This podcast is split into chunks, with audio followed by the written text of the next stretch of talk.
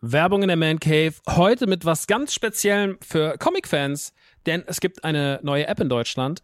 Quasi die erste All-You-Can-Read-App auf Deutsch und das ist Swoosh. Und in Swoosh habt ihr quasi hunderte von Comics, ja, über 900 Comic-Titel vereint in einer App und könnt jederzeit darauf zugreifen. Jetzt werdet ihr sagen, was sind es denn für Comics? Na, es sind Comics von unter anderem Panini, ja, also die ganzen Star Wars Sachen, sehr viel von DC, Batman, Superman, Wonder Woman und so weiter und so fort. Game of Thrones, The Witcher, Cyberpunk, Avatar und noch ganz viel andere kleine und große Franchises. Und, und das finde ich halt besonders knusprig, es sind Sachen von Egmont drin. Denn Egmont das mach, die machen diese ganzen lustigen Taschenbücher, das Mickey Mouse Magazin, Lucky Luke, also ganz viele Sachen aus der Kindheit, die wir auf jeden Fall kennen und damals geliebt haben, gibt's quasi jetzt alle zusammen. Ihr müsst euch nicht mehr diese, ne, ihr kennt das noch von lustigen Taschenbüchern früher, dieses, ich will die ganze Rückenwand haben und dann hat man da tausende von lustigen Taschenbüchern gehabt, damit man irgendwie dieses Rückenmotiv aneinander stellen konnte. Das braucht ihr jetzt zwingend nicht mehr, ja, das braucht ihr nicht mehr in eurem Wohnzimmer mit äh, Ende 30, sondern es reicht im Hosentaschenformat und deswegen kann ich euch Swoosh wirklich sehr, sehr, sehr empfehlen, wenn ihr sagt, ey, ich habe einfach Bock wieder Comics zu lesen auf meinem Tablet, auf meinem, auf meinem Smartphone. Ladet euch die App runter und macht es einfach. Es ist wirklich, äh, spielen einfach. Ich habe selber auf dem Handy und ich finde es wirklich, es wirklich super, weil ich so selten Comics in die Hand nehme, aber das finde ich einfach richtig, richtig nice. Wenn ihr jetzt sagt, ich bin interessiert, dann schaut auf jeden Fall bald rein, denn es gibt jetzt gerade noch ein Angebot, das gilt bis Ende September bei denen auf der Seite. Da kriegt ihr quasi drei Monate zum Preis vom einen, nämlich für 9,99 Euro. Danach kostet es regulär 9,99 Euro. Oder es gibt auch noch ein Jahresabo, das kostet 99,99 Euro. Das ist auch ganz nice. Schaut gerne mal vorbei auf swoosh.de slash mancave. Ich finde es mega. Ich habe selber auf dem Handy drauf. Habe richtig, richtig Bock drauf, mal wieder ab und zu mal einen kleinen Comic zu lesen. Und hey, äh, vielleicht habt ihr einfach mal wieder Lust, euch in alte Geschichten aus Entenhausen, aus der Kindheit zu begeben. So, das war's auch schon von mir. Jetzt geht's weiter mit der Man Cave. Tschüssi.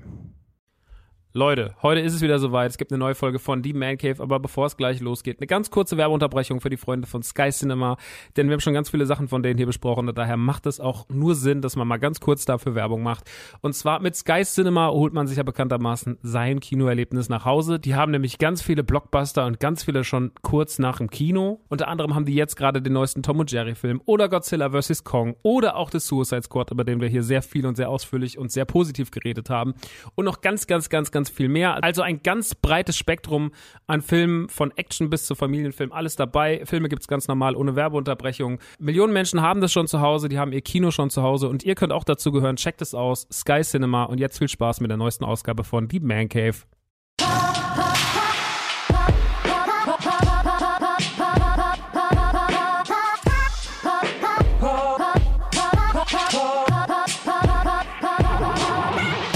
Leute, die Man Cave ist zurück mit mir, Maxe. Heute reden wir über besiegte Süchte, wir reden über Kino, über Far Cry 6 und vielleicht sogar ganz kurz über Squid Game. Ganz kurz, ich glaube ganz kurz. Yeah.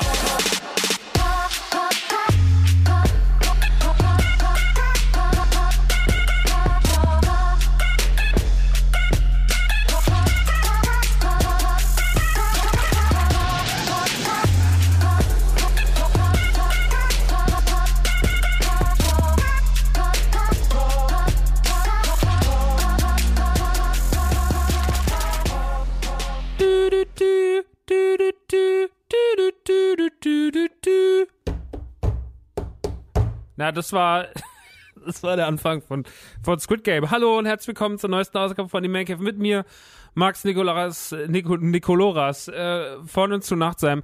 Äh, zwei Wochen zu spät tatsächlich, falls ihr es, ihr, falls ihr mich vermisst habt und sagt, Moment, da hat auch eine Folge gefehlt. Ja, das stimmt tatsächlich. Ähm, meine Pause ging ein bisschen länger als, als erwartet. Ähm, das liegt daran, dass momentan so ultra viel passiert und so ultra viel Output ist und dann auch manchmal so ein bisschen muss man abwägen. Äh, normalerweise würde ich das nie ohne Ankündigung machen, deswegen soll es auch ein Sonderfall geblieben sein. Sorry nochmal, falls ihr da mich vermisst habt.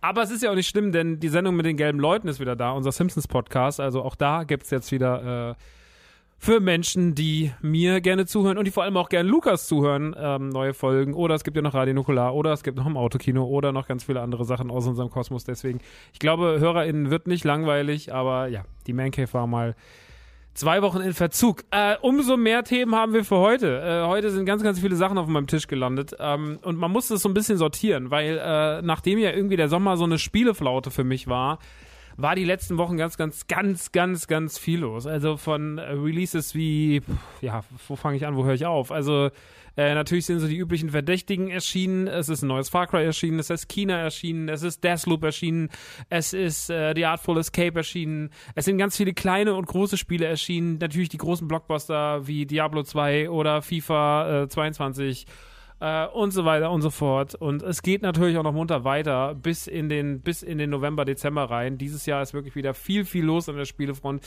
Und ähm, wenn man natürlich einen Laden hat und wenn man natürlich mehrere Podcasts hat und wenn man natürlich irgendwie so generell viel zu tun hat in seinem Leben, dann ähm, muss man da so ein bisschen abwägen, über was rede ich und über was rede ich nicht. Deswegen habe ich mich heute dazu entschieden, über viele Themen auch nicht zu reden, die ich mal so angeschnitten habe. Zum Beispiel Deathloop. Ich habe Deathloop angefangen, fand es sehr, sehr, sehr, sehr gut ähm, bin dann aber einfach nicht weiter eingestiegen, weil ich äh, einfach zu dem Zeitpunkt dann, weil mir dann was anderes auf den Tisch geflattert ist. Und so ist es gerade die ganze Zeit. Ich schaffe es auch nicht in jeden Kinofilm. Ich habe Dune noch nicht gesehen. Ich habe noch nicht den neuen James Bond gesehen. Also man merkt, es ist, es, es kratzt hier und da an, an den Ecken und Enden. Aber ähm, ich versuche das jetzt alles gerade so ein bisschen aufzuholen und nachzuholen und mir auch meine Zeit einzuräumen, weil natürlich ohne Freizeit ähm, kann ich natürlich auch keinen ordentlichen Content machen äh, der dann hier in den Podcast wieder gespiegelt wird. Und das ist gerade alles ein, ein, bisschen wild. Äh, am Wochenende habe ich es trotzdem geschafft, äh, Squid Game zu gucken, die Serie, über die gerade alle reden. Und wenn man natürlich über, natürlich über was alle reden, dann wird man ja manchmal so ein bisschen abgeturnt. Und ich war dann so, ja, ich gucke mir es aber trotzdem an, weil A, interessiert mich das Thema. Also als der, als der erste Trailer kam, den Trailer habe ich irgendwann mal im Sommer gesehen oder sowas, fand ich das schon cool. Ja, es sah irgendwie interessant aus, mochte die Optik, ich mochte, wie sie es gemacht haben. Und äh, wenn da natürlich was auch noch so gehypt ist, dann fragen ja einen ständig Leute so, und wie findest du das? Habt ihr das schon gesehen? Äh, wollt ihr nicht mal drüber reden? Und ja, äh, deswegen Squid Game ist auf jeden Fall auf meiner To-Do. Es wird aber tatsächlich in der nächsten Ausgabe von Radio Nukular ausführlich besprochen, denn da machen wir nochmal so einen flotten Dreier in Anführungsstrichen, dieses blöde Format, das so blöd heißt, wo es eigentlich ganz schön ist, weil jeder von uns drei ein Thema mitbringt. Und ich bin die Person, die Squid Game mitbringt. Ähm, deswegen werde ich heute nicht so viel zu Squid Game sagen. Dafür müsst ihr dann auf Radio Nukular umschalten. Ähm, aber so ein bisschen ein paar Sätze kann ich trotzdem gleich dazu verlieren. Ansonsten gab es, wie gesagt, ultra viele Spiele. Ähm, ein paar davon möchte ich heute trotzdem besprechen. Ein großes Thema ist natürlich Far Cry 6. Ich bin großer Far Cry-Fan. Äh, deswegen muss natürlich auch Far Cry hier besprochen werden. Äh, ich möchte über China, Bridge of Spirits reden und ich möchte ganz kurz über The Yardful Escape reden. Außerdem möchte ich darüber reden, dass ich eine Sucht besiegt habe. Und ähm, ja, ich würde sagen, wir fangen vielleicht. Mit was fangen wir an? Puh, schwieriges Thema. Wo, mit was, was wollt ihr denn wohl mit mir anfangen? Ähm, nee, pass auf, wir fangen, wir fangen mal mit den Reviews an. Wir gehen erstmal so ganz kurz in diese, in diese Spielewelle rein, was die letzten Wochen und Monate eigentlich alles so rauskam. Weil seitdem ich aus Disneyland wieder da bin, ist wirklich viel, viel, viel passiert. Ich kam aus Disneyland wieder und es lag direkt Deathloop auf meinem Tisch, es lag The Artful Escape auf meinem Tisch, es lag ähm, True Colors, das neue Life is Strange auf meinem Tisch und äh, noch Sonic, ähm, Sonic Colors auch noch äh, unleashed. Also direkt einige große Titel, mit denen man sich beschäftigen möchte, weil die alle irgendwie gut sind. Ich kann euch jetzt mal sagen, so, also mal so, um das Ganze so mal so anzureißen, Ersteindrücke kann ich da wiedergeben. Ähm, ich fange mal mit Deathloop an. Deathloop ist das Spiel, neue Spiel von Arkane. Und Arkane haben Prey gemacht oder eins meiner Lieblingsspiele, Dishonored. Ich mag die Dishonored-Spiele wirklich, wirklich gern. Und Arkane zeichnet sich durch ein sehr, sehr ähm, nicht so großes, aber sehr vielschichtiges Leveldesign aus und wie man dort zu seinem Ziel kommt, beziehungsweise dass man viele, viele Möglichkeiten hat. Äh, Prey war ein bisschen anders strukturiert, äh, es war ein bisschen fantastischer, es war noch ein bisschen absurder. Äh, Arkane zeichnet sich sehr, sehr krass durch verrückte Waffen aus, was in Prey auf jeden Fall seinen Zenit erreicht hat. Und Deathloop spielt ja mit der typischen, mit der typischen Problematik einer Zeitschleife, ähm, was ja inzwischen ein sehr, sehr, sehr beliebtes Prinzip ist äh, in Serien wie Matrushka oder in Filmen wie ähm, Edge of Tomorrow oder ähm, was war denn letztes noch? Äh, Palm Springs, ein schöner Film mit Andy Samberg. Also das äh, Prinzip der Zeitschleife äh, findet in allen möglichen Serien und Filmen statt, äh, wurde eigentlich angestoßen damals von täglich größtes Murmeltier und ist seitdem irgendwie nicht mehr wegzudenken. Ähm, ich finde, es ist ein bisschen auserzählt eigentlich, wenn man meiner, also es ist ich bin so ein bisschen bipolar, äh, was die, was die Meinung zum Thema Zeitschleifen angeht, weil ich finde, eigentlich ist es auserzählt, muss aber sagen, mit den meisten Produkten habe ich trotzdem Spaß. Happy Death Day ist halt auf jeden Fall richtiger Schrott, äh, aber auch den kann man mal an Halloween ganz gut wegsnacken, weil es irgendwie auch Spaß macht. Also es ist, es ist anerkannter Schrott. Ähm, aber es macht auch irgendwie Bock. Und ähm, ich sag mal sowas wie, Matruschka oder sowas, das hat schon ein bisschen höhere, äh, oder vor allem Palm Springs war richtig, richtig, richtig, richtig gut. Also ähm, die Sachen, die dann so rauskommen in dem Sektor, sind oft leider dann auch immer noch so gut, dass man sagt, ja, okay, mh, mm, ähm, dann muss ich es mir doch nochmal angucken. Und ähm, Deathloop macht das Ganze auch. Man ist äh, gefangen in einer Zeitschleife, man kann auswählen, ist man der, der den Loop brechen will oder die Frau, die den Loop bewahren will. Ähm, er ist so ein bisschen der Typ Idris Elba, ähm, super abgefuckter Typ, wird im Deutschen synchronisiert von der Stimme, die auch äh, The Rock synchronisiert, also Dwayne Johnson.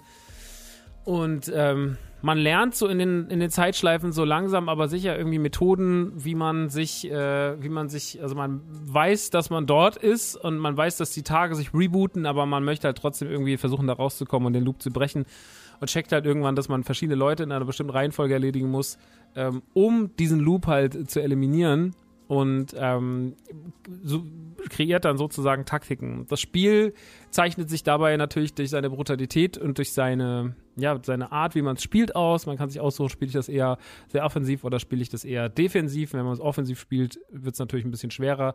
Defensiv, also ein bisschen äh, mehr sneaken, ähm, dauert natürlich auch ein bisschen länger. Man kommt aber in beiden Fällen zu seinem Ziel äh, wenn man das möchte. Das Leveldesign ist dabei unfassbar und das Leveldesign ist auch meiner Meinung nach das, was das Spiel momentan so großartig macht oder was das Spiel vor allem so großartig macht, neben seiner Story und seiner Erzählweise, äh, weil man diesen sehr, sehr forschen, aber gut geschriebenen Charakteren viel abgewinnen kann. Die machen Spaß, die haben Charakter.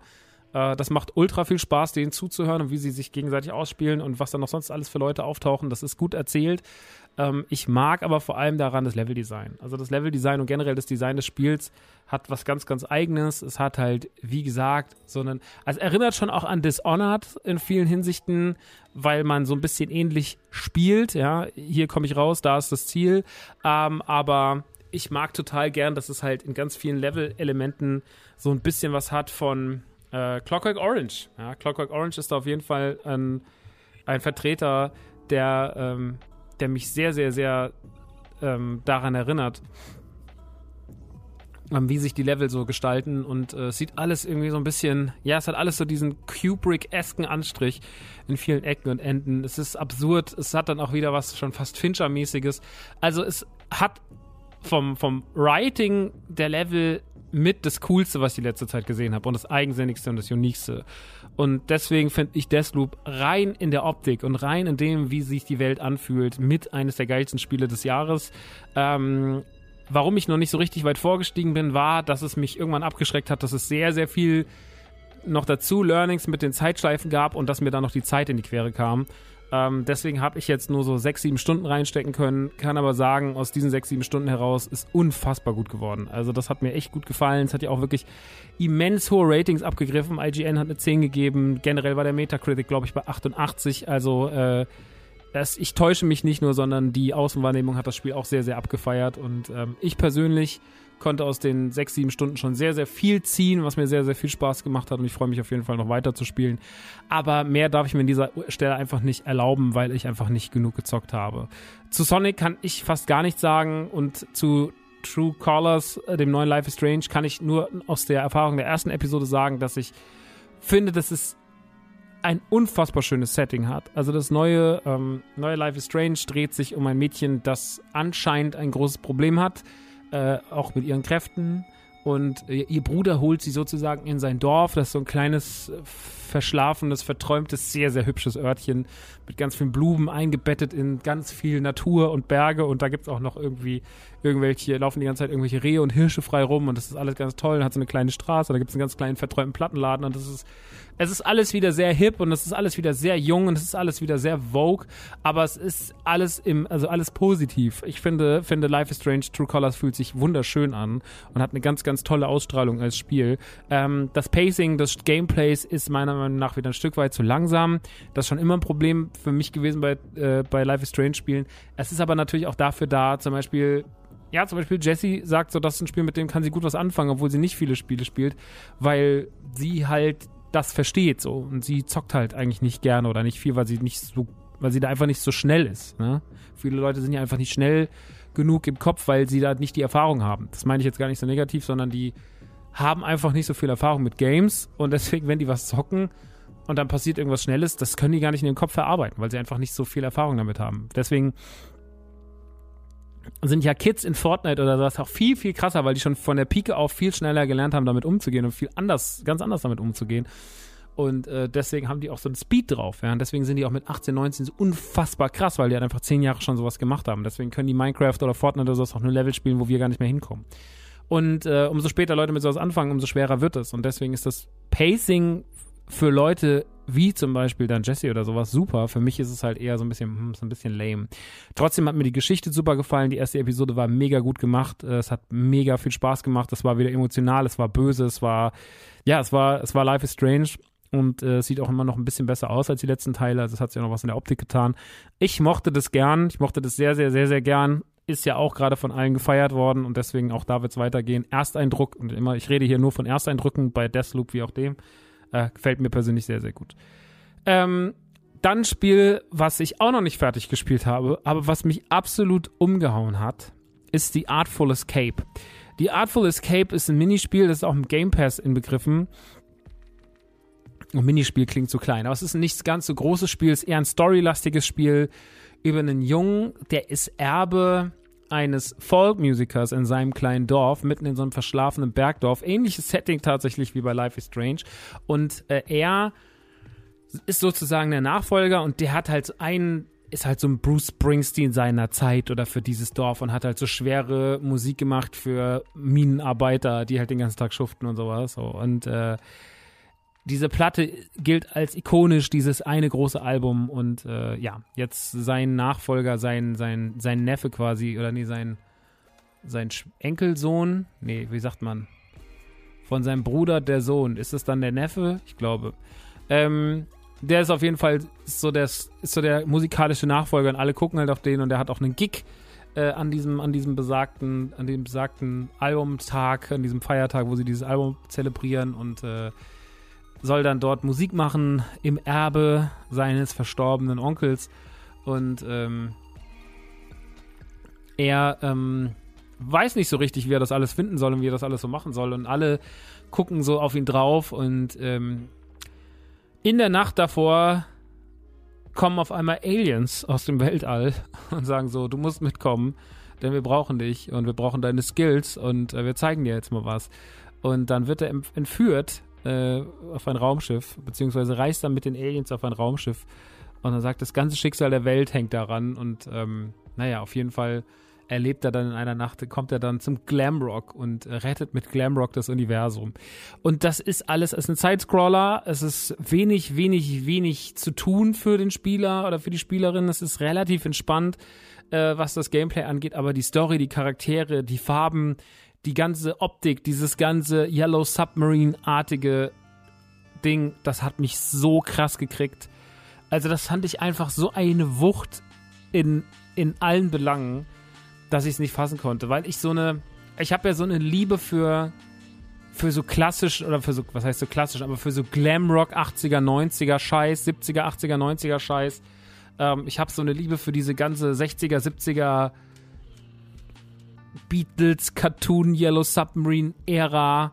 Ähm, ich habe da viel, viel Herz für und ich finde das alles großartig und diese ganze Verneigung vor vor der vor dieser Form der Popkultur, vor der die Verneigung vom Rock'n'Roll, wie man sie einfach die letzten Jahre zu wenig gesehen hat. Jack Black war immer so ein Vertreter oder auch zum Beispiel damals dieses, äh, wie hieß es, Brutal Legends, das hatte ja auch so Ansätze von so einer Verneigung vor sowas. Das wurde dann natürlich hinten raus ein bisschen doof und vor allem mit dieser ganzen komischen taktischen Gescheiße, das war dann nix. Aber so, das hat ja auch diese Ansätze. Oder halt auch Wayne's World oder sowas. Das sind ja alles so, so Filme, die sich vor solchen Sachen verneigen. Bill und Ted auch. Und im Endeffekt macht es The Artful Escape auch auf eine andere Form, auf eine andere Art und Weise, mit einer anderen Optik, noch mehr in diese 60er, 70er Geschichte reingegrätscht. Aber am Grunde macht es unfassbar viel Spaß. Es ist kein besonders anspruchsvolles Spiel, es ist nicht besonders, es ist nicht besonders ähm, schwer, aber es ist einfach mega geil. Also es hat einfach so einen geilen Vibe und es sieht so unfassbar cool aus und das macht so mega viel Bock und es ist im Game Pass drin. Also das kann ich euch auf jeden Fall sehr, sehr, sehr empfehlen. Uh, The Artful Escape für die Xbox uh, Series S oder X ist das wirklich großartig. Ihr müsst mal gucken, wo es sonst noch draußen ist. Ich glaube, nur auf PC und Xbox ist es exklusiv. Uh, aber ich nagel mich nicht drauf fest. Ansonsten checkt es einfach aus. Ein fantastisches Spiel, dem ich sehr, sehr, sehr viel abgewinnen kann. Ähm, dann ging das alles munter weiter und Releases, Releases, Releases, Releases, Releases. Ähm, und zwei große Titel neben den genannten vorher noch Diablo 2 Resurrection, was mich jetzt persönlich nicht so abholt. Mit FIFA habe ich eh nichts am Hut. Ähm, und Blood, Back for Blood ist zwar ein mega geiles Spiel, aber auch dadurch, dass es Multiplayer ist, bin ich halt eigentlich quasi raus. Bin kein Multiplayer-Spieler. Ähm, Gab es aber zwei Spiele, die mich sehr, sehr, sehr gekriegt haben. Und bei dem einen wusste ich tatsächlich, und das hat dann gezeigt, an welchem Punkt ich eigentlich wieder bin. Ähm, und zwar China, Bridge of Spirits und Far Cry 6. Ich fange mal an mit China. Äh, China ist für die PlayStation 4 und für die PlayStation 5 erschienen. Es kommt von Amber Lab und ähm, hat damals schon auf der State of Play für Aufruhr, Aufsehen gesorgt, weil es extrem schön aussieht, weil es aussieht wie ein Pixar-Film und weil man noch nicht so ganz schlau geworden ist, was ist das eigentlich für ein Game. Ähm, China ist ein Action-Adventure und es dreht sich um China und die sammelt Seelen ein und soll eigentlich Seelen ähm, friedlich ins Jenseits bringen und ähm, irgendwann kommen aber Geister, die eine Welt heimsuchen, wo sie sagt, so Moment mal, was ist denn hier eigentlich los? Da muss ich ja mal weiter gegen vorgehen und die sozusagen ähm, diese jenseits, ins Jenseits schlüpfenden Geister einnehmen und äh, sie soll diese dann befreien. Äh, dazu holt sich Hilfe von den Rotz. Die Rotz sind so kleine schwarze Wesen, ähm, mit der sie hantieren kann, die nicht nur süß aussehen und neben euch herlaufen, von denen ihr immer mehr finden könnt, sondern die auch zu einer handfesten, starken Waffe mutieren können und mit der ihr auch eure Gegner angreifen könnt. Ähm, und dabei geht ihr auf ein Action-Adventure, was nicht vom Umfang so riesen, riesengroß ist. Ich bin jetzt auch fast durch. Ähm, in einer Welt, die ja so ein bisschen. Also es ist nicht Open World. Es hat so, hat so also die Welt ist nicht komplett schlauchig, aber der Platz ist, sage ich mal, begrenzt. Es hat jetzt nicht keine Ahnung. Ich sage jetzt mal, Biomutant hatte ja da schon mehr Platz. War natürlich auch ein beschissenes Spiel, aber hatte mehr Platz. Oder nehmen wir mal was richtig krasses, nehmen wir mal sowas wie Breath of the Wild. Ähm, den Platz habt ihr da natürlich bei Weitem nicht. Also ihr seid, ihr seid äh, in den Aufgaben schon relativ zielstrebig und könnt da relativ, könnt ein bisschen was erkunden, aber es ist so, es ist so ein Mittelding, ja. Ähm, der Umfang ist überschaubar. Was ich persönlich mag, weil ich immer sage, so Spiele, die so viel zu groß sind und viel, viel zu groß sind, kommen wir gleich noch, wenn wir über Far Cry 6 reden. Ähm, das ist auch so inzwischen, ich bin ganz froh, wenn ich so ein bisschen die Übersicht behalten kann. Und die hat man bei China ganz gut. China sieht zudem sehr, sehr, sehr schön aus. Es sieht vielleicht nicht ganz so gut aus, wie wir alle damals gedacht haben, dass es aussieht, aber es sieht schon sehr, sehr krass gut aus auf der PlayStation 5. Es hat eine tolle Optik.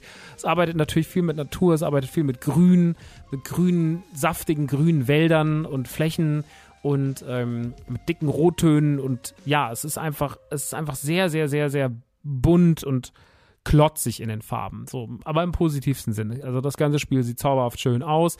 Ähm, ihr arbeitet äh, mit Schlägen, beziehungsweise dann auch mit den Rotz, aber dann natürlich auch später mit Pfeil und Bogen und ähm, müsst euch sozusagen gegen ganz viele Monsterwehren Rotz einsammeln und dann am Ende die Welt und dieses Dorf äh, von den bösen Geistern befreien.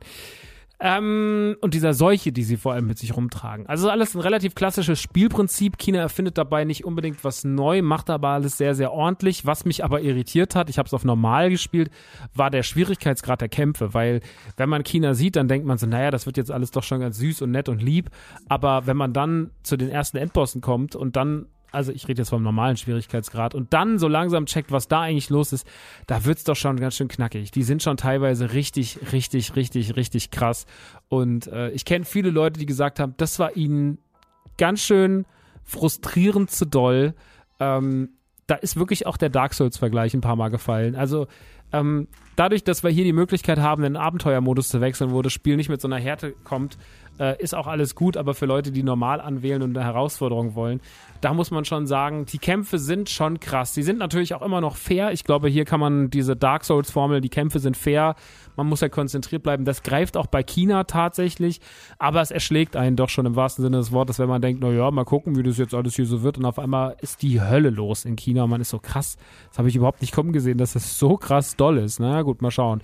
Ähm, dementsprechend, ähm, ja, was soll ich sagen? Was ist mein Fazit zu China? China ist auf jeden Fall ein sehr, sehr krasser Snack für zwischendurch, der optisch meiner Meinung nach so gut wie alles richtig macht, ähm, der sich toll anfühlt, der eine tolle Stimmung hat, äh, der ein schönes Kampfsystem hat, der auf mittleren Schwierigkeitsgrad und dann auf dem höheren will ich es gar nicht ausprobiert haben, natürlich nochmal ein ganzes Stück schwerer ist, als man es vielleicht erwartet hat. Ähm, und eine Herausforderung bringt, die man so vielleicht hat nicht kommen sehen. Auf der anderen Seite, was ist eigentlich so wirklich schlimm an Herausforderungen? Dass wir ein bisschen gefördert werden und dass wir mal ein bisschen auf die Füße getreten bekommen, ist ja nicht das Schlechteste. Deswegen im Großen und Ganzen muss ich sagen, ist ein tolles Spiel. Es hat mir wirklich sehr, sehr viel Freude bereitet. Äh, ich hatte eine gute Zeit damit. Äh, ich muss noch ein bisschen was zu Ende spielen, aber viel fehlt mir nicht mehr. Ähm, es gibt wahnsinnig viel noch zum Einsammeln. Ihr könnt noch die ganzen Rots sammeln. Ich glaube, es gibt 100 Stück am Ende des Tages. Äh, und noch die ganzen Seelen zurück zu den Häusern bringen. Und äh, gibt noch ganz viele Kisten zu entdecken. Also das Ding auf seine 100% zu bringen, da ist schon einiges zu tun. Das kann man schon mal machen. Ähm, am Ende des Tages ist es ein wunderbares Spiel mit einer schönen Länge von 15 bis 20 Stunden, wenn man alles macht. Und äh, da kann man auf jeden Fall, sage ich mal, das ist so genau das Videospiel von der Größe und vom Umfang her, was man haben möchte. Ich finde es ganz, ganz großartig. Ich äh, habe ganz viel Spaß daran, es zu zocken. Ich habe auch ganz viel Spaß daran, es durchzuzocken. Und äh, für Leute, die eine PlayStation 5 haben, ist es meiner Meinung nach Pflicht, wenn ihr gerade auf Action Adventures steht. Ist wirklich ein großartiges Ding. Leute auf der PlayStation 4 können sich das auf jeden Fall mal reinziehen. Es kommt auch nochmal in einer physischen Fassung. Ich glaube, im November kommt die physische Fassung raus. Aber jetzt haben sie erstmal nur digital released. Es ist wunderbar und deswegen große Empfehlung von mir auf jeden Fall China. Bevor wir aber gleich weiterspringen zum nächsten Thema und zwar Far Cry 6, machen wir natürlich eine ganz kurze Werbeunterbrechung für Athletic Greens aka AG1. Viel Spaß.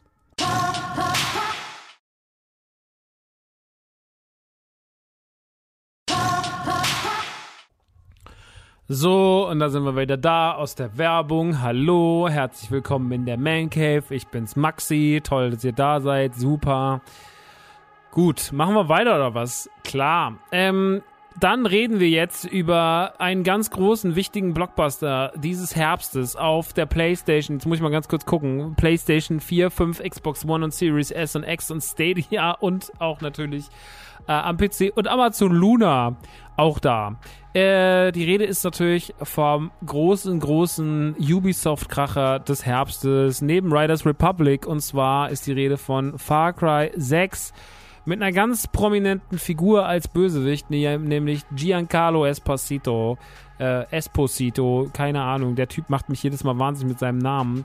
Ähm, der Mann, der Gustavo Fring in Breaking Bad war, der Mann, der Moff Gideon in Star Wars äh, Mandalorian ist und so weiter und so fort. Also einer der ganz großen Film- und Serienbösewichte der letzten Jahre. Ganz, ganz, ganz wichtiger, ganz, ganz wichtiger Schauspieler, ganz, ganz wichtig in seinen Rollen, hat ganz, ganz tragende, tragende Figuren gespielt und ähm, ist tatsächlich auf dem Bösewicht-Sektor einer meiner absoluten Favoriten die letzten Jahre gewesen. Deswegen ähm, meiner Meinung nach ein Sure-Shot zu sagen so, ey, guck mal, äh, den holen wir doch dazu, oder? Der macht doch mega geilen Bösewichten aus. Und äh, bei Far Cry 6 geht's schon, oder bei Far Cry allgemein geht's schon lange nicht mehr um die Protagonisten. Ähm, es geht schon lange Zeit eigentlich um die Antagonisten. Es ist auch nicht so wirklich wichtig, wie der Werdegang des Protagonisten erzählt wird. Ähm, in Far Cry 6 hat man das sogar wieder ein bisschen geändert, aber im Großen und Ganzen geht es schon immer darum, so wir haben ein, ein meistens ein Terrorregime in irgendeiner Form. Äh, in, in, in Far Cry 3 war es ja damals Vars, in 4 war es Pagamin mit seiner bösen, hetzerischen Insel, in 5 war es, wie hieß der nochmal, Christopher? Ich weiß nicht mehr, der, der auf jeden Fall diese Sekte angeführt hat mit dieser wahnsinnig schlimmen ähm, Hillbilly-Sekte, die da irgendwie komplett ausgeflippt sind. Und äh, ja, jetzt im neuen geht es nach Yara, ein äh, durch den Diktator ähm, wie heißt er nochmal, Anton Castillo angeführtes äh, Terrorregime. äh, der dort sagt, äh, Zunft und Ordnung muss herrschen, weil wir haben hier Pflanzen, mit denen können wir äh, Krebs heilen und so weiter und so fort. Und äh, dafür wird alles gemacht und auch das Volk einfach auf brutalste Weise abgeschlachtet, wenn sie nicht machen, was man sagt. Ähm, es ist der typische Diktator. Er lässt äh, Kunst und ähm, Literatur verbannen. Er lässt keine andere Meinung zu. Alle anderen Gegenbewegungen werden zerschlagen. Und ähm, das Militär herrscht in seinem Namen auf bitterstem Niveau. Dabei versucht er noch seinen Sohn Diego gefügig zu machen, der äh, eine ziemlich arme Socke ist, weil der will das nicht so wirklich. Der versucht auch am Anfang des Spiels zu flüchten, aber er kriegt das halt mit und sagt, mm, das machen wir mal nicht. Und er ist halt durch und durch böse und will halt mit aller Macht dieses Terrorregime aufrechterhalten, auch wenn den Leuten es darin sehr, sehr schlecht geht und wenn alles irgendwie droht zu zerfallen. Äh, zwischen den kaputten Städten und den vielen Militäreinheiten tummelt sich noch sehr, sehr viel Natur, was die Insel natürlich nochmal ein ganzes Stück schöner macht, beziehungsweise auch sie sorgt halt genauso wie bei China auch für saftiges Grün, für große, große Naturflächen und das ist halt das, was Far Cry schon immer so ein bisschen ausgezeichnet hat und was Far Cry am Ende des Tages schon immer irgendwie besonders gemacht hat. Deswegen ähm, ja, auch hier auf jeden Fall ganz, ganz, ganz, ganz wichtig natürlich die Landschaft. Die Landschaft ist neben dem Bösewicht das fast das Wichtigste. Und dann kommt eigentlich erst äh, der Protagonist, beziehungsweise das in dem Fall Danny. Danny kann eine Frau oder ein Mann sein, das wählt ihr am Anfang des äh, Spiels aus, die sich ähm, auf die Flucht macht äh, die in so einer, in so einer Gegenbewegung ist, ähm, wo dann Freunde von ihr getötet werden. Sie flüchtet, sie will von der Insel runterkommen, ist leider auf dem Schiff, auf dem äh, Diego versucht zu fliehen. Ähm, was natürlich Anton Castillo mitbekommt und seinen Sohn zurückholt, das ganze Sch Schiff abschlachten lässt. Sie überlebt irgendwie, ihre beste Freundin wird dabei aber getötet und sie schließt sich einer Gegenbewegung an die sagt so, mm, mm, mm, so geht es nicht weiter, wir müssen den Typen stürzen. Und ähm, zieht dann in den Krieg gegen ihn und wird dann am Ende des Tages auch die Person sein, die ihn vermutlich vom Thron schmeißt. Ähm, genau. Und ihr müsst halt das machen, was man in jedem Far Cry macht. Ihr müsst äh, Spaß haben. Äh, ihr müsst euch Waffen zusammenbauen, ihr müsst äh, durch die Gegend laufen, ihr müsst äh, komplette Gebiete runterschlachten, ihr müsst äh, Ihr müsst äh, Stützpunkte einnehmen. Ihr müsst für euch kämpfen, für euer Recht, für eure Freiheit. Ihr müsst auf jeden Fall auf den Tisch hauen. Und ähm, das ist auf jeden Fall alles sehr, sehr, sehr, sehr doll. Und ähm, ja, ich, äh, ich muss sagen, ähm, es ist nichts Neues dabei. Ja? Also ich bin ein großer Far Cry-Fan. Ich liebe Far Cry für das, was Far Cry so macht. Ich habe Far Cry 3, 4 und 5 plus auch New Dawn und auch äh, äh, hier, wie heißt es? Ähm, Bloody Dragon, die Blood Dragon. Hieß es Blood Dragon? Naja, auf jeden Fall dieses 80s-Ding habe ich gezockt. Äh, das Einzige, was ich nicht auf 100% gespielt habe, war hier das äh, komische das komische Far Cry Primal. Aber ansonsten, ich bin ein riesen Far Cry-Fan. Ich weiß aber auch, dass Far Cry seine Fehler hat. Und ich weiß, dass Far Cry auch nicht besonders super krasses, tolles Spiel ist, sondern ich weiß, Far Cry hat eine Formel und die Formel heißt, wir haben eine Open World. In der Open World können wir uns, die ist unser Spielplatz. Wir können äh, viele Leute töten, wir können Auto fahren, wir können Pferdchen reiten, wir können von A nach B gehen, wir können Missionen erfüllen, wir können Nebenmissionen erfüllen oder wir können auch erstmal einfach nur Basen einnehmen, wir können Schatzsuchen machen, äh, wir können an Hahnkämpfen teilnehmen, wir können äh, angeln gehen, wir können an Rennen teilnehmen. Also der typische Open-World-Spielplatz ist riesen, riesen, riesengroß und die Welt ist jetzt noch größer. Ja, da ist eine riesen, riesengroße Insel, auf der ganz, ganz viel passiert und ähm, auf der sehr, sehr, sehr, sehr viel, auf der es sehr, sehr viel gibt. Ihr fangt erstmal auf einer kleinen Insel zum Üben an, da denkt ihr, das ist doch schon eine große Insel, dann sucht ihr raus, merkt, dass diese Insel, auf der ihr eben wart, das ist nichts gegen das, was euch eigentlich bevorsteht. Ähm, ähnlich wie es auch damals zum Beispiel bei Assassin's Creed Odyssey war, wo man ja auch auf dieser kleinen Insel angefangen hat. Oder auch letztes Jahr bei Immortal Phoenix Rising. Also, es ist ein Ubisoft-Spiel. Man merkt es natürlich in jeder Phase, es ist ein Ubisoft-Spiel. Es will ein Ubisoft-Spiel sein. Es versucht auch nichts Neues zu sein. Die Optik der Landschaften ist schön. Die Optik der Figuren meiner Meinung nach immer noch so mittelmäßig an manchen Stellen. Ähm, ihr habt jetzt auch Tierbegleiter, beziehungsweise wieder Tierbegleiter. Diesmal habt ihr zum Beispiel ein Krokodil dabei, was ihr relativ früh bekommt, äh, was ihr einfach auf Leute schicken könnt. Das ist wirklich großartig. Zerfleischt dann irgendwelche Leute. Später kriegt ihr noch Hunde und andere Tiere, Begleiter, mit denen ihr halt in den Kampf ziehen könnt. Und ähm, ey, es ist ein Far Cry. Es ist also für Leute, die sagen so, ich habe Far Cry noch nie gemocht, äh, ist auch Far Cry 6 natürlich nichts. Für die Leute, die sagen, ich habe jedes Mal mit Far Cry einen Bombenspaß, ist Far Cry 6 einfach ein Bombenspaß. So und äh, meiner Meinung nach, äh, meiner Auffassung nach ist das alles halt, es hat seine Defizite, ne, weil es halt am Ende des Tages ist eine Riesenwelt, es wiederholt sich natürlich auch irgendwann alles. Ähm, die Story ist meiner Meinung nach ein bisschen besser geschrieben so. Ähm, Danny ist ein bisschen mehr Charakter als die anderen Figuren davor so. Ich habe jetzt Danny als Frau gewählt und dann ist sie schon irgendwie eine interessante Figur. Aber am Gro im Großen und Ganzen muss ich trotzdem sagen, ist es so was man erwartet hat. Also ich habe jetzt noch nicht den Moment gehabt in Far Cry nach 15, 20 Stunden, wo ich sage so, das habe ich nicht kommen gesehen, sondern es war immer so, ja, das habe ich kommen gesehen. Das ist das, was ihr macht. Das ist das, was Far Cry tut. Nimm den Stützpunkt ein. Geh dahin. Erledige die Mission. Töte den. Mache das. Lynche den. Du musst natürlich erstmal wieder um zu Antarktis kommen, die drei bösen äh, Figuren drumherum ausschalten. Das heißt, du gehst wieder dahin, dahin, dahin. Das ist ähnlich wie bei Far Cry 5. Da musst du es auch so machen. Ähm, du kannst Flugzeuge nehmen, du kannst Motorräder nehmen, du kannst Jetskis nehmen, du kannst äh, Quads nehmen, du kannst auf Pferden reiten, du kannst Panzer nehmen und äh, mach einfach platt, auf was du Bock hast. So, du kannst dir natürlich Waffen bauen, du kannst Perks an deine Waffen dran schustern, äh, dass deine Waffen verbessert werden. Du hast so ein, dieses Mal so ein Päckchen auf dem Rücken, was noch wahrscheinlich fast die krasseste Neuerung ist, wie so ein Rucksack, der ein Raketenwerfer ist.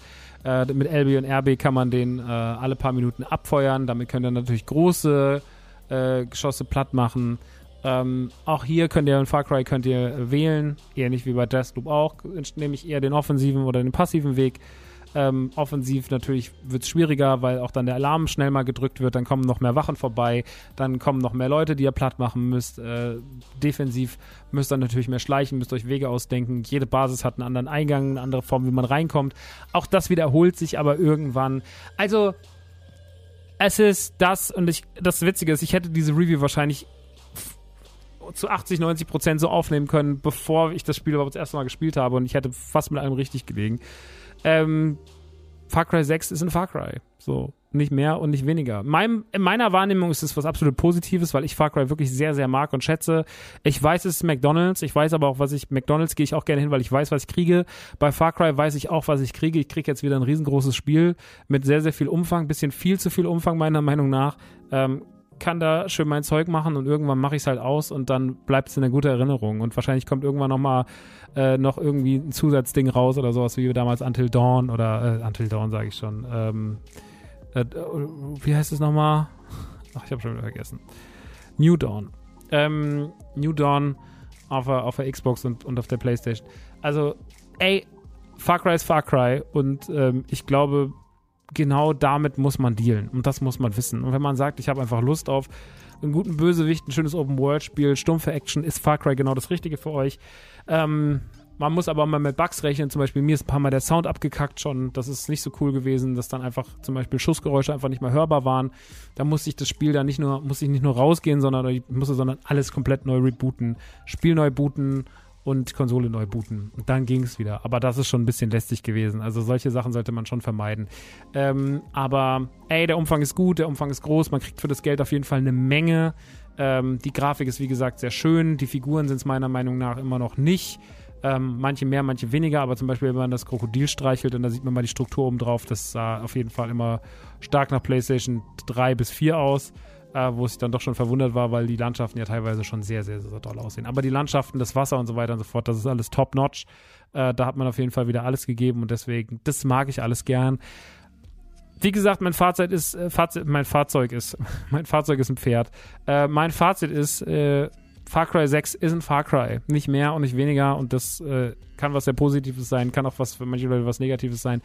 Ich finde es mega, mir macht super viel Spaß. Ähm, es ist aber auch wirklich nichts Neues und am Ende des Tages macht man es aus und ist so, ja, habe ich mal wieder ein Far Cry gespielt. Und ich glaube, so muss es sein, wenn Leute regelmäßig hier FIFA spielen oder Assassin's Creed, obwohl ja hier wenigstens noch ein bisschen mehr Liebe drin steckt und ein bisschen mehr. Also da steckt schon sehr, sehr viel Liebe drin und sehr, sehr viel Kram und Ideen und sowas. Man versucht es auch mal ein bisschen frisch zu machen, aber am Ende bleibt immer dieser Far Cry-Geschmack auf der Zunge. Und der muss nicht schlechtes sein, aber manche Leute stoßen sich daran. Deswegen sage ich es auch so ein bisschen vorsichtiger.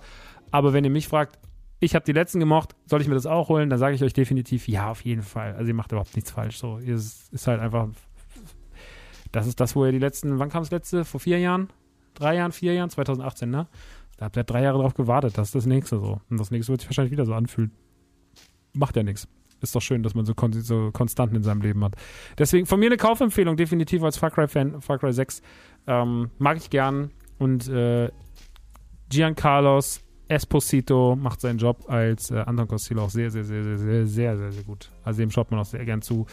Und seine I went to fishing with my father.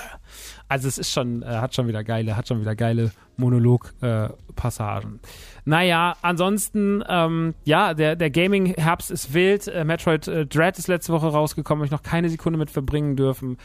Ähm, das neue WarioWare ist auch noch drauf. Genau, auf der Switch sind auch ein paar Sachen erschienen. Also es ist gerade wild, was überall erscheint und was überall kommt. Und dann kommt da noch was und da noch was und da noch was und da noch was und da noch was. Und man könnte sich vermutlich gerade tot spielen.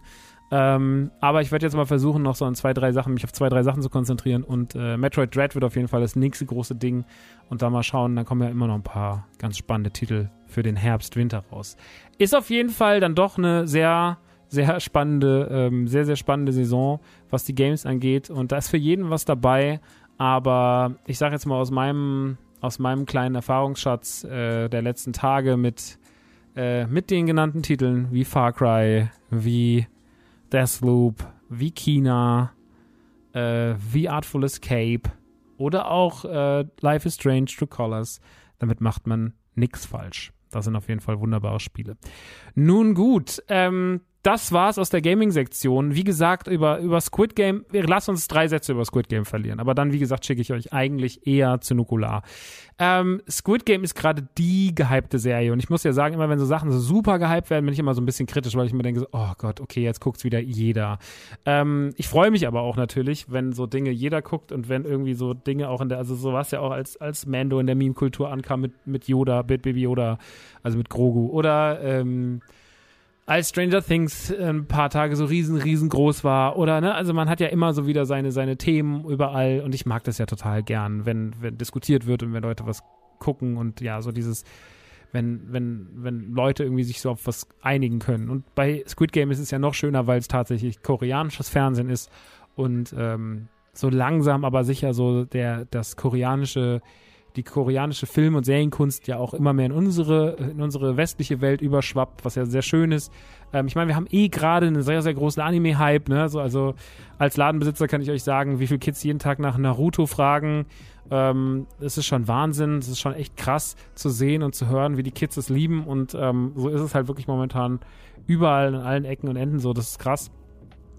Ähm, und ähm, die asiatische Film- und Fernsehkunst ist, ja, ich meine, sie war schon immer bei uns angesehen, aber ich habe das Gefühl, gerade wird es immer mehr und immer mehr und äh, dementsprechend auch krass, dass Squid Game jetzt so einen großen Hype ausgelöst hat. Und manchmal ist das ja auch ganz undefinierbar. Manchmal ist es ja so fast schon wahllos, warum jetzt so ein Hype irgendwie entstanden ist. Ähm, um was geht's bei Squid Game? Im Endeffekt geht es um was, was wir schon nicht selten gesehen haben. Äh, es geht um Menschen, die verzweifelt sind, die Geld brauchen, die verschuldet sind, die es irgendwo in ihrem Leben verkackt haben und jetzt irgendwie da rauskommen müssen wollen. Und ähm, unsere Hauptfigur, und das ist wirklich alles sehr, sehr schwer, weil es alles koreanische Namen sind und das ist für unsere westlichen Sprachgebrauch völlig schwierig, da irgendwie reinzukommen. Deswegen erspare ich, das, äh, erspare ich uns allen die Peinlichkeit, dass ich das dumm ausspreche.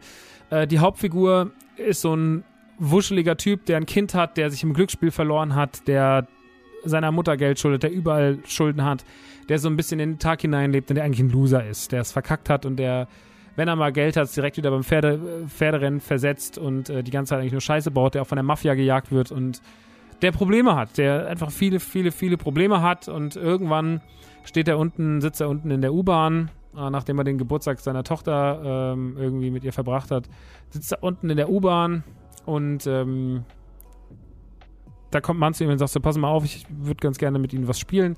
Der Mann hat einen Anzug an, einen Aktenkoffer und sieht ganz gepflegt und toll aus und sagt so, ich habe hier so ein Spiel, das ist anscheinend ein äh, koreanisches Spiel. Ähm, da hat man wie so gefaltete, so gefaltete Blätter, eins in rot, eins in blau. Und er sagt, ich äh, werfe das jetzt hier drauf und wenn sich das dreht, dann äh, habe ich gewonnen. Und wenn Sie daraus werfen, dann haben Sie gewonnen. Und ich gebe Ihnen jedes Mal 100.000 Won. Das ist die koreanische Währung.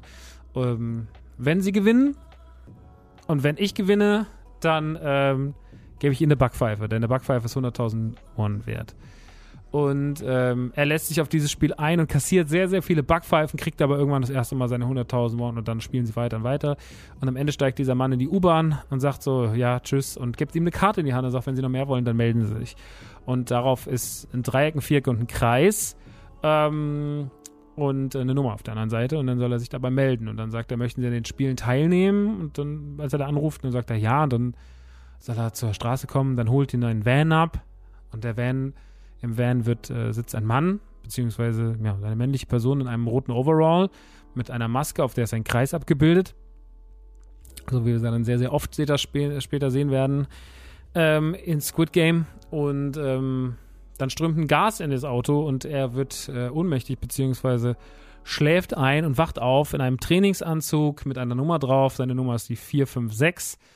Und er sagt, ähm, man, man heißt ihn willkommen. So, und dort sind noch äh, 455 andere SpielerInnen und äh, oben ist eine Anzeigentafel und ähm, man sagt, man heißt sie herzlich willkommen. Es kommen diese Menschen in den roten Overalls mit den Masken rein, mit Vierecken und Dreiecken und Kreisen drauf und sagen so, ja, schön, dass Sie da sind. Äh, die Spiele beginnen dann bald und ähm, Sie haben sich darauf eingelassen. Ähm, wenn Sie gehen möchten, können Sie erst noch gehen, aber ansonsten keiner von den Leuten geht.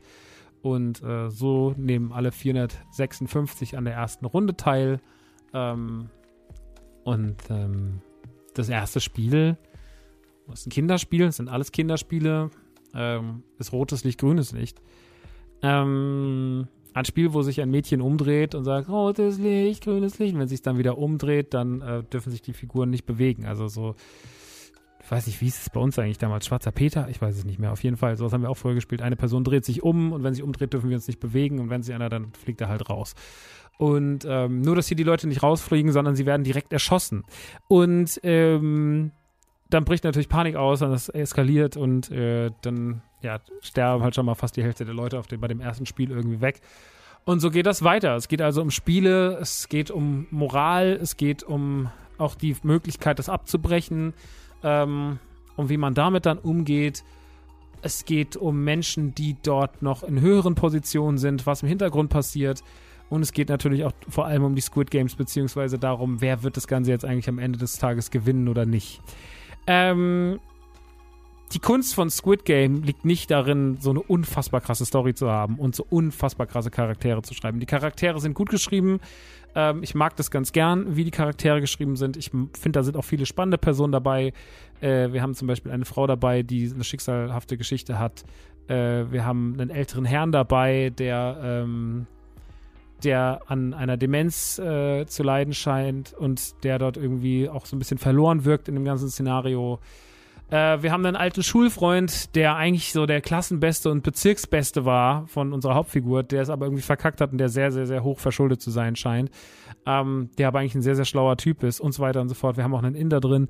Ähm, und ja, das ist so unsere Mannschaft, die wir sehen. Wir haben erstmal nur anonyme Personen auf der Gegenseite. Wir haben den, den, den, den Frontmann, der so eine metallische Maske trägt, plus halt seine ganzen Schergen, die alles für ihn ausführen, die auch jedes Mal die Leichen entsorgen und sonst irgendwas. Wir sehen so ein bisschen, wie das Ganze im Hintergrund abläuft und ähm, erfahren halt nach und nach immer mehr darüber und wie sich das alles etabliert.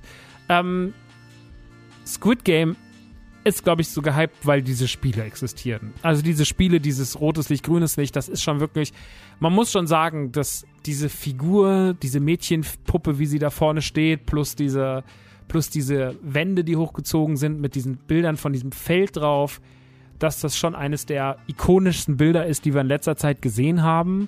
Ähm, ich mag, wie abwechslungsreich die Spiele sind.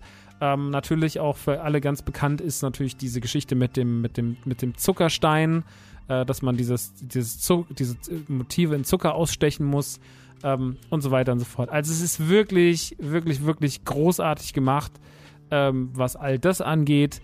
Ähm, die Figuren sind spannend genug, dass sie die Story tragen. Ähm, sie haben auch Kniffe drin.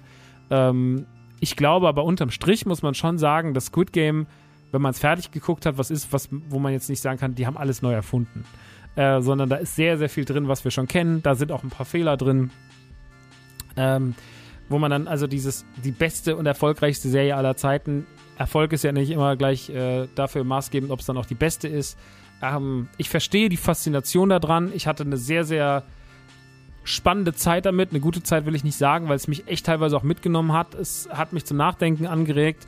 Äh, die Bilder waren extrem gewaltig, äh, die Spiele waren teilweise wirklich irre, ähm, auch die moralischen Konflikte, die da entstehen. Ähm, es sind natürlich Dinge, die kennen wir aus Battle Royale, aus Saw, aus keine Ahnung. Die letzten Jahre, Jahrzehnte gab es ja immer mal wieder solche Genres. und ähm, natürlich auch, dass dort Menschen in höheren Positionen sitzen, die wetten und sonst irgendwas, so VIP-mäßig.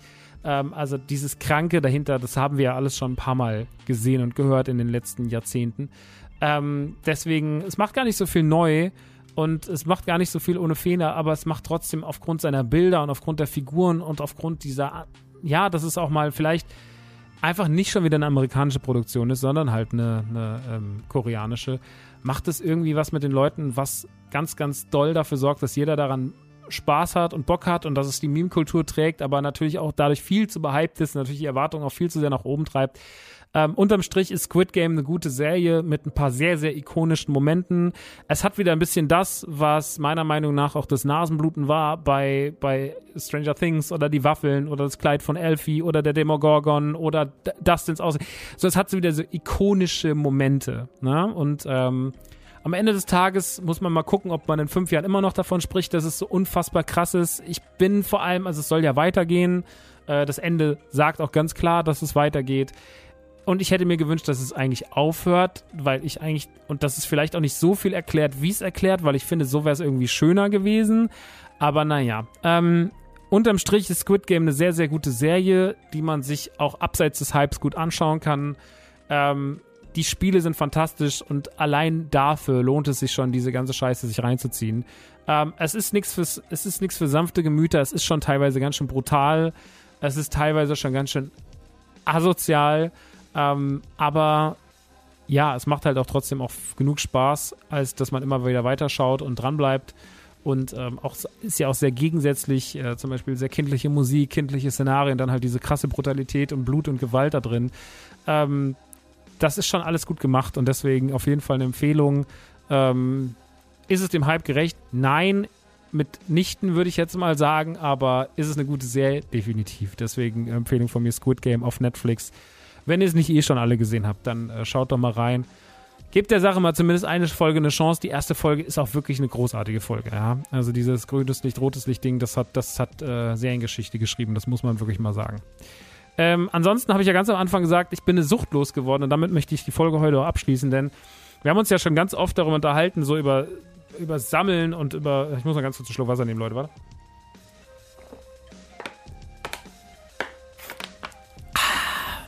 So. Wir haben uns ja schon ganz oft über so Sammelsüchte und was kauft man sich mit Leidenschaft und was kauft man sich des Kaufen wegens und so schon unterhalten. Und wir haben uns ja schon vor vielen, vielen Ausgaben hier noch bei Radio Nukular über, ähm, über, über Limited Run Games unterhalten und über diese ganzen limitierten Spiele. Und ähm, die Entwicklung der letzten Jahre war ja nicht so pralle. Also die Entwicklung der letzten Jahre war ja so, dass irgendwann Limited Run Games wirklich gesagt hat, wir hauen jeden Freitag gefühlt äh, Spiele raus, äh, noch und nöcher in Limited Version und so weiter und so fort. Ähm, und es ist immer mehr geworden, immer doller geworden und immer, pff, ja, keine Ahnung. Am Ende des Tages war man einfach irgendwann so, mh, hm, muss es jetzt noch sein? Muss das jetzt noch sein? Äh, muss und irgendwann sind diese Käufe von einer Freude zu einer Verpflichtung geworden und wenige, wenige Käufe waren wirklich noch so, boah, cool, ja, das möchte ich unbedingt haben zu, ja, okay, ich nehme es halt mit, weil es ist jetzt wieder soweit und ich muss jetzt auch mein Fullset wahren. Und irgendwann habe ich diese Kette unterbrochen. Ähm, ich will nicht sagen, dass ich das mit voller Absicht getan habe, sondern ich habe gedacht, ich hätte was bestellt und dann habe ich es nicht bestellt und dann war es abgelaufen. Und dieser Moment hat mich aber, in dem Moment ist was passiert, dass ich mich zwar so eine Sekunde geärgert habe und der zweiten habe ich gedacht, boah, krass, du musst jetzt keine 100 Euro schon wieder ausgeben. Und dann habe ich gemerkt, vielleicht lässt du das jetzt einfach mal in Zukunft. Und seitdem habe ich es einfach gelassen, habe seitdem, keine Ahnung, vielleicht über 1000 Euro gespart, weil ich mir die Scheiße nicht gekauft habe. Und ähm, jetzt sind es noch drei, tatsächlich drei Pakete in der Backorder und dann ist es vorbei. Und dann kriege ich nichts mehr von Limited Run. Und ich muss ehrlich sagen, das ist sehr, sehr, sehr befreiend und schön, das zu wissen, dass es jetzt so ist, weil am Ende des Tages war es wirklich einfach nur noch eine ekelhafte Pflicht, und nichts auf der Welt, wenn man solche Sachen macht, sollte eine Pflicht sein. Ähm, wir lieben, wir, wir, lieben, wir lieben natürlich sowas. Wir leben in einer Zeit mit, äh, mit unfassbaren Überschüssen. Ja, es kommt unfassbar viel raus. Ich meine, allein die, die Release-Kette von Funko, die ist so unfassbar riesig und der Output ist so wahnsinnig groß, dass man sich jedes Mal da denkt, pff, wer soll denn das jetzt schon wieder alles nehmen? Und ähm, dementsprechend, ja, ich kann nur sagen, ich bin ganz froh, dass ich das losgeworden bin, weil es mir wieder gezeigt hat, Sammeln sollte eigentlich in erster Linie Spaß machen. Und auch wenn man viel sammelt oder gerade wenn man viel sammelt, sollte man trotzdem darauf achten, dass man sich Sachen holt, die einem eine Freude bereiten. Ich habe da letztens ein Gespräch gehabt mit Jochen drüber, das ist ein Mensch aus unserer Community, der auch viel sammelt und auch viel hat. Und er sagt, ihm macht es irgendwie gerade mehr glücklich, irgendwie für sich und seine Freundin äh, irgendwie kleine süße Stitch-Figuren zu kaufen, als sich irgendwie so ein 500-Euro-Gerät. Und ich kann das total nachvollziehen. Manchmal sind es die kleinen Dinge. Also ich packe zum Beispiel in letzter Zeit, also ich habe jetzt in letzter Zeit mir gar nicht so viel mitgenommen. Dann kam aber jetzt die Ultimate Turtles raus von Super 7. Eine unfassbare Toyline. Unfassbare Toyline. Ähm, da ist jetzt gerade die dritte Wave erschienen. Müsst ihr mal auschecken. Gibt's auch bei uns im Shop. Äh, sind Turtles-Figuren, die angelehnt sind an die Playmates-Reihe von 1989 und, und, und die Jahre drauf. Ähm, die Figuren sind sozusagen eine Variante von, jetzt zeigen wir euch mal, wie die Figur in Fresh aussehen würde. Also wie würde die Figur aus heutiger Sicht, nach heutigem Maßstab für Erwachsene aussehen. Ähm, und auch die Waffen natürlich, die dabei liegen, sagt man so, okay, wir zeigen euch jetzt mal so, wie sehen die, sahen die Waffen früher aus mit mit diesem Ausstandsding. Und vorne sind sie dann aber auch nochmal in fresh und neu und geil und so. Und das ist so schön, weil das sozusagen ist so, ja, äh, hiervon kommen wir und hier sind wir gelandet. Und das machen sie nicht nur mit, ähm, mit Turtles, sondern das haben sie auch mit Ren Stimpy jetzt gemacht. Oder mit He-Man haben sie das gemacht. Sie haben das mit ähm, Toxic Crusaders gemacht. Mit Voltron haben sie das gemacht. Und noch mit ganz vielen anderen Sachen. Sie machen das jetzt mit Conan und, äh, ach, keine Ahnung. Also mit einer riesigen, riesigen Liste an Dingen machen sie das. Und ähm, die machen echt schönes Zeug. Sehr, sehr schönes, empfehlenswertes Zeug. Und ähm, das zum Beispiel, was ich ausgepackt habe, als jetzt die neue Wave kam mit Rocksteady, Michelangelo, äh, Metal Metalhead und äh, April, wo ich wirklich so war, so, boah, das war wieder richtig krass, habe ich mich richtig gefreut beim Auspacken. Oder wir haben die Woche einen ganz seltenen Funko bekommen, Scrappy Doo, den es eigentlich nur mal bei Funko Europa gab. Und davon hatten wir dann plötzlich sechs Stück. Und äh, dann kamen auf einmal welche. Dann habe ich im Discord nur Bescheid gesagt, habe gesagt, ey, guck mal, was wir haben. Dann waren die auch sofort weg. Oder wir hatten so einen Comic-Con Exclusive äh, von der SummerCon 2018 von Looney Tunes und der Playboy Penguin und sowas. Und sowas ist so schön und es macht so viel Spaß, das zu sehen und das auszupacken. Und ich finde, da muss Sammeln immer hin. Ne? Also, dass wenn man was sieht und das auspackt, dass man sich trotzdem immer noch freut und nicht nur so, ah ja, jetzt habe ich mir das wieder gekauft und dann packe ich es aus und dann stelle ich es ins Regal. Und das lerne ich momentan wieder stark und es ist ganz, ganz wichtig, dass man sich das ab und zu mal vor Augen führt, weil nicht, dass irgendwann so, ich muss jetzt nur was kaufen. Auch so ist es noch mit NTG-Drops oder sowas, wenn wir Klamotten machen, so kauft euch die nicht nur, weil ihr denkt, ihr müsst dann alles haben, sondern kauft ihr euch, weil ihr sagt, das ist so schön, ich will das für mich haben und ich will das tragen und das ist so mega geil und das ist, habt ihr schön gemacht und das Design ist geil. Und darum muss es am Ende des Tages ganz stark verstärkt gehen, dass es nice wird.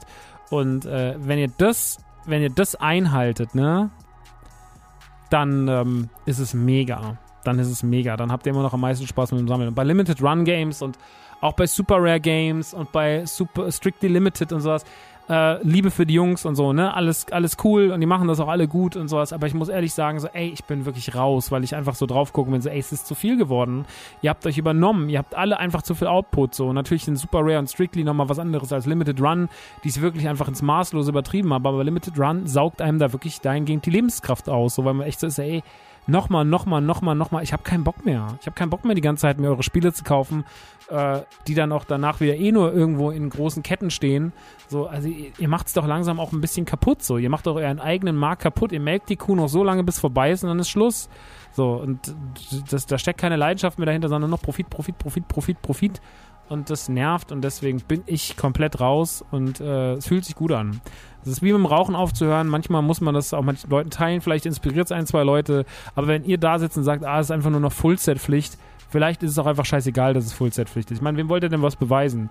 Euren drei Nerd-Freunden auf Twitter interessiert keinen Schwanz. Also auch bei mir, auch wenn ich jetzt sage, ich habe das Spiel oder nicht, nobody cares. Meine teuersten Sachen, die ich in die Kamera gehalten habe, war so, yo. Aber wenn ich irgendwas Kleines in die Kamera gehalten habe, was alle süß fanden, dann fast, und wenn es nur 5 Euro gekostet hat, waren alle so, das ist richtig, richtig toll.